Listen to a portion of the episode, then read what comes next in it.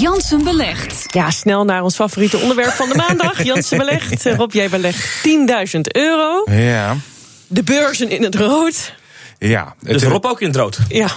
Hij is wel een rood, uh, rode polo aan. Ik heb wel een rode polo aan, maar dat is niet in lijn met het resultaat. Want ik sta, ik hou nipt de voeten droog, maar het resultaat is geslonken naar nog maar 1 tiende procent. Je ziet nu Nee, dat in de vorige week is, net vorige week is, de A, is bijvoorbeeld de AEX eh, eh, drie van de vijf handelsdagen lager gesloten. Voor de AEX was toen het verlies nog maar 0,3 procent. Maar als je nou kijkt eh, naar Amerika, waar de Dow een hele lange reeks verliesdagen heeft eh, eh, gehad achter elkaar, dat gaat nu gewoon door. En nu gaat het wat heviger. Hè. We zien vandaag dat Ja, want even voor, voor de luisteraars. Ja. Vorige week maandag stond je nog op winst. Ja, nou, nu nog, maar nog net. Eigenlijk zeg maar Nou, even. Ja, nou. Mag geen naam Nee, hebben. Sorry, we staan, eh, niet- we staan niet in de, Rob, ja, nee, maar we staan ben. niet in het rood. We moeten dan ook nauwkeurig. Nee, maar hoe, hoeveel meer in het rood stond je vorige week? zeggen. Nou, ik ben wel een procent. Ah, sorry, in het, eh, zwart moet ik in- in- zeggen. In de plus, nou ja, ik, ik ben wel een eh, dikke 2% eh, verloren. Ja. Ik ben een dikke 2% verloren. En dat is, eh, waar vallen de Wat- klappen? Ja, precies. Dat is de volgende vraag. Dat is de volgende vraag. Nou, toch eigenlijk, eh, eh, ABN AMRO is, heeft het moeilijk. Dat staat 11% lager sinds het moment dat ik het heb gekocht. Ehm, je ziet... Wat is er gebeurd bij ABN AMRO specifiek? Nou, daar is met die bank niks aan de hand. Maar je ziet wel dat eh, überhaupt financiële instellingen, bijvoorbeeld eh, eh, NN Group, eh, staat ook 6% lager sinds ik het heb eh, gekocht. Eh, ik had de indruk, eh, dat, daar sta ik niet alleen in, dat de rente gaat weer stijgen. Eh, dat gaat goed zijn voor onder andere financiële instellingen. Maar je ziet dat die rente maar heel mondjesmaat eh, stijgt. Je ziet dat eh, ja, toch in deze hectiek de financiële instellingen flinke tik hebben gekregen. Daar speelt misschien ook mee de onzekerheid rond Italië. Daar is natuurlijk ook niet iedereen blij mee over hoe de ontwikkelingen er gaan. Dat gaat niet alleen om migratie, maar bijvoorbeeld ook hè, een populistische regering. Wat betekent dat voor de betrouwbaarheid van Italië? Dat werkt allemaal door. Ja. En eh, de sterke pijler is altijd geweest eh, Shell. Dat is het nog steeds. Staat nog altijd eh, 15% ruim in de plus. Maar ja, daar heeft ook dat, dat, dat ja, alles komt onder druk. Je, Ja. je ziet nu bijvoorbeeld in de Ga je nou dan ook niks uitgeven?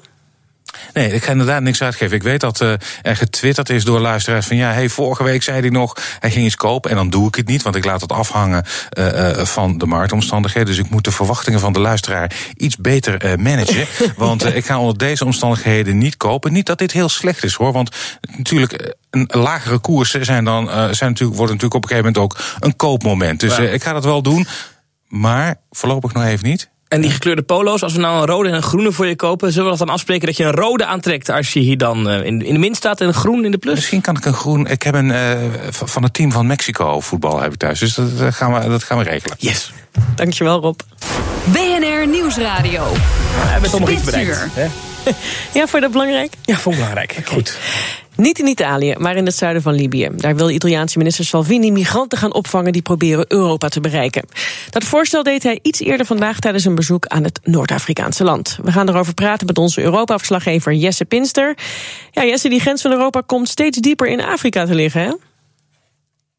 Ja, als het aan de, de leider van de rechtspopulistische Lega-partij, en minister van Binnenlandse Zaken Salvini, ligt, eh, zeker. Dit was zijn eh, eerste bezoek aan het buitenland, als minister dan, eh, dan wel. En daar zei hij inderdaad van ja, het moet gewoon heel ver in het zuiden van Libië moeten we ze al eh, gaan opvangen. Want anders, ja, dan wordt Libië weer een bottleneck als we ze in het noorden gaan opvangen.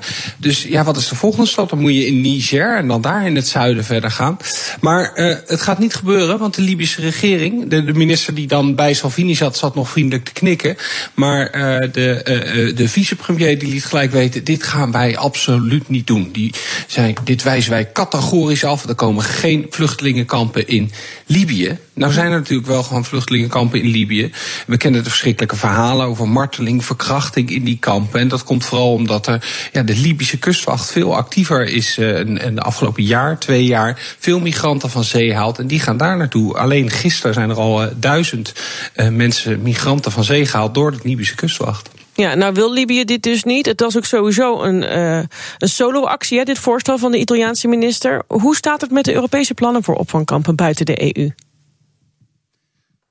Ja, want daar draait het toch uh, vooral om uh, deze week. Vooral met de top die er donderdag en vrijdag is. Gisteren natuurlijk al een bijeenkomst van 16 van de 28 Europese regeringsleiders in Brussel. Ja, en dan gaat het dus over wat ze dan noemen disembarkment platforms. En ja, niemand weet nog precies wat het nou moet gaan zijn. Maar iets meer is wel duidelijk geworden wat er nou eigenlijk gisteren in Brussel besproken is.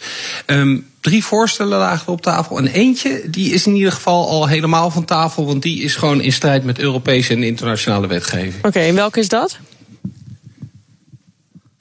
Um, ja, dat is, dan wilden ze kampen in uh, derde landen. Dus nou, dat zijn dan die Noord-Afrikaanse landen. Maar uh, dat ging dan om migranten die wel al voet op de Europese bodem hebben gezet. En die je dan terug zou brengen. Nou ja, dat gaat in tegen wat dan heet uh, non-refoulement. Dat is een, uh, staat in het verdrag van Genève. Dat vluchtelingen niet teruggestuurd mogen worden naar landen waar ze gevaar lopen. Maar weet je, als je even goed kijkt, dan lijkt het natuurlijk wel een beetje wat de Turkije-deal is. Dat zijn vluchtelingen die komen op Griekse grond aan. En die moeten terug naar Turkije. Nou, daar hebben ze toen omheen weten te werken door.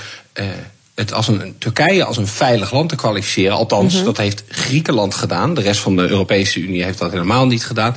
Maar ze zijn blijkbaar gisteren tot de conclusie gekomen dat dat ja, voor die Noord-Afrikaanse landen toch niet haalbaar zal zijn. Plus het feit dat nu ook Libië laat weten, na eerder al Tunesië, dat ze eigenlijk helemaal niet mee willen werken hieraan. Nee, er liggen er nog twee plannen op tafel. Kort nog, uh, hoe zien die eruit?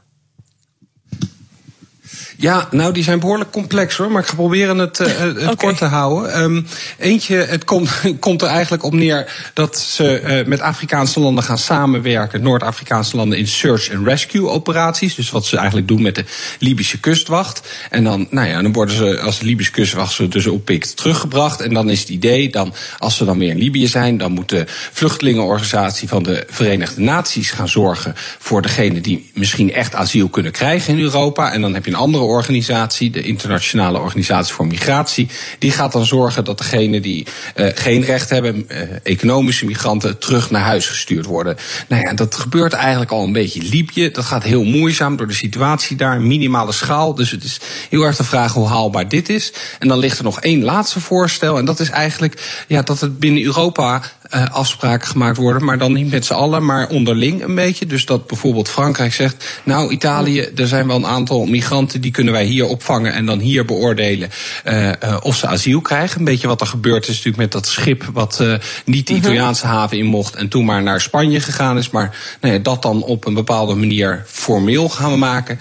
Maar nou, ook daar zitten nog wel behoorlijk wat haken en ogen aan. Wat in ieder geval duidelijk is, is dat de top eind van de week, dat zal behoorlijk moeizaam worden, want we hebben het nu nog helemaal niet gehad over alle verschillende standpunten die er binnen de verschillende EU-landen ook nog eens zijn. Jesse, dankjewel.